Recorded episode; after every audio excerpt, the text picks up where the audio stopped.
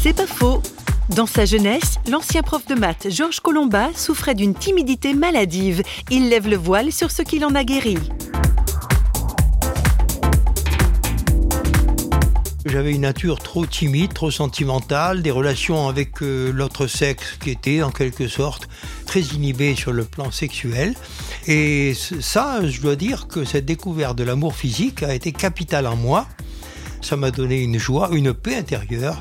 Ma médecine a été la plus antique, on peut dire, du monde, par cette, cet attrait que le Seigneur a créé entre l'homme et la femme. Encore aujourd'hui, je considère que l'amour humain, qu'il soit sentimental, physique ou, ou aussi intellectuel, ça c'est, quand même une grande joie. C'est le plus beau cadeau que Dieu nous ait fait, quoi.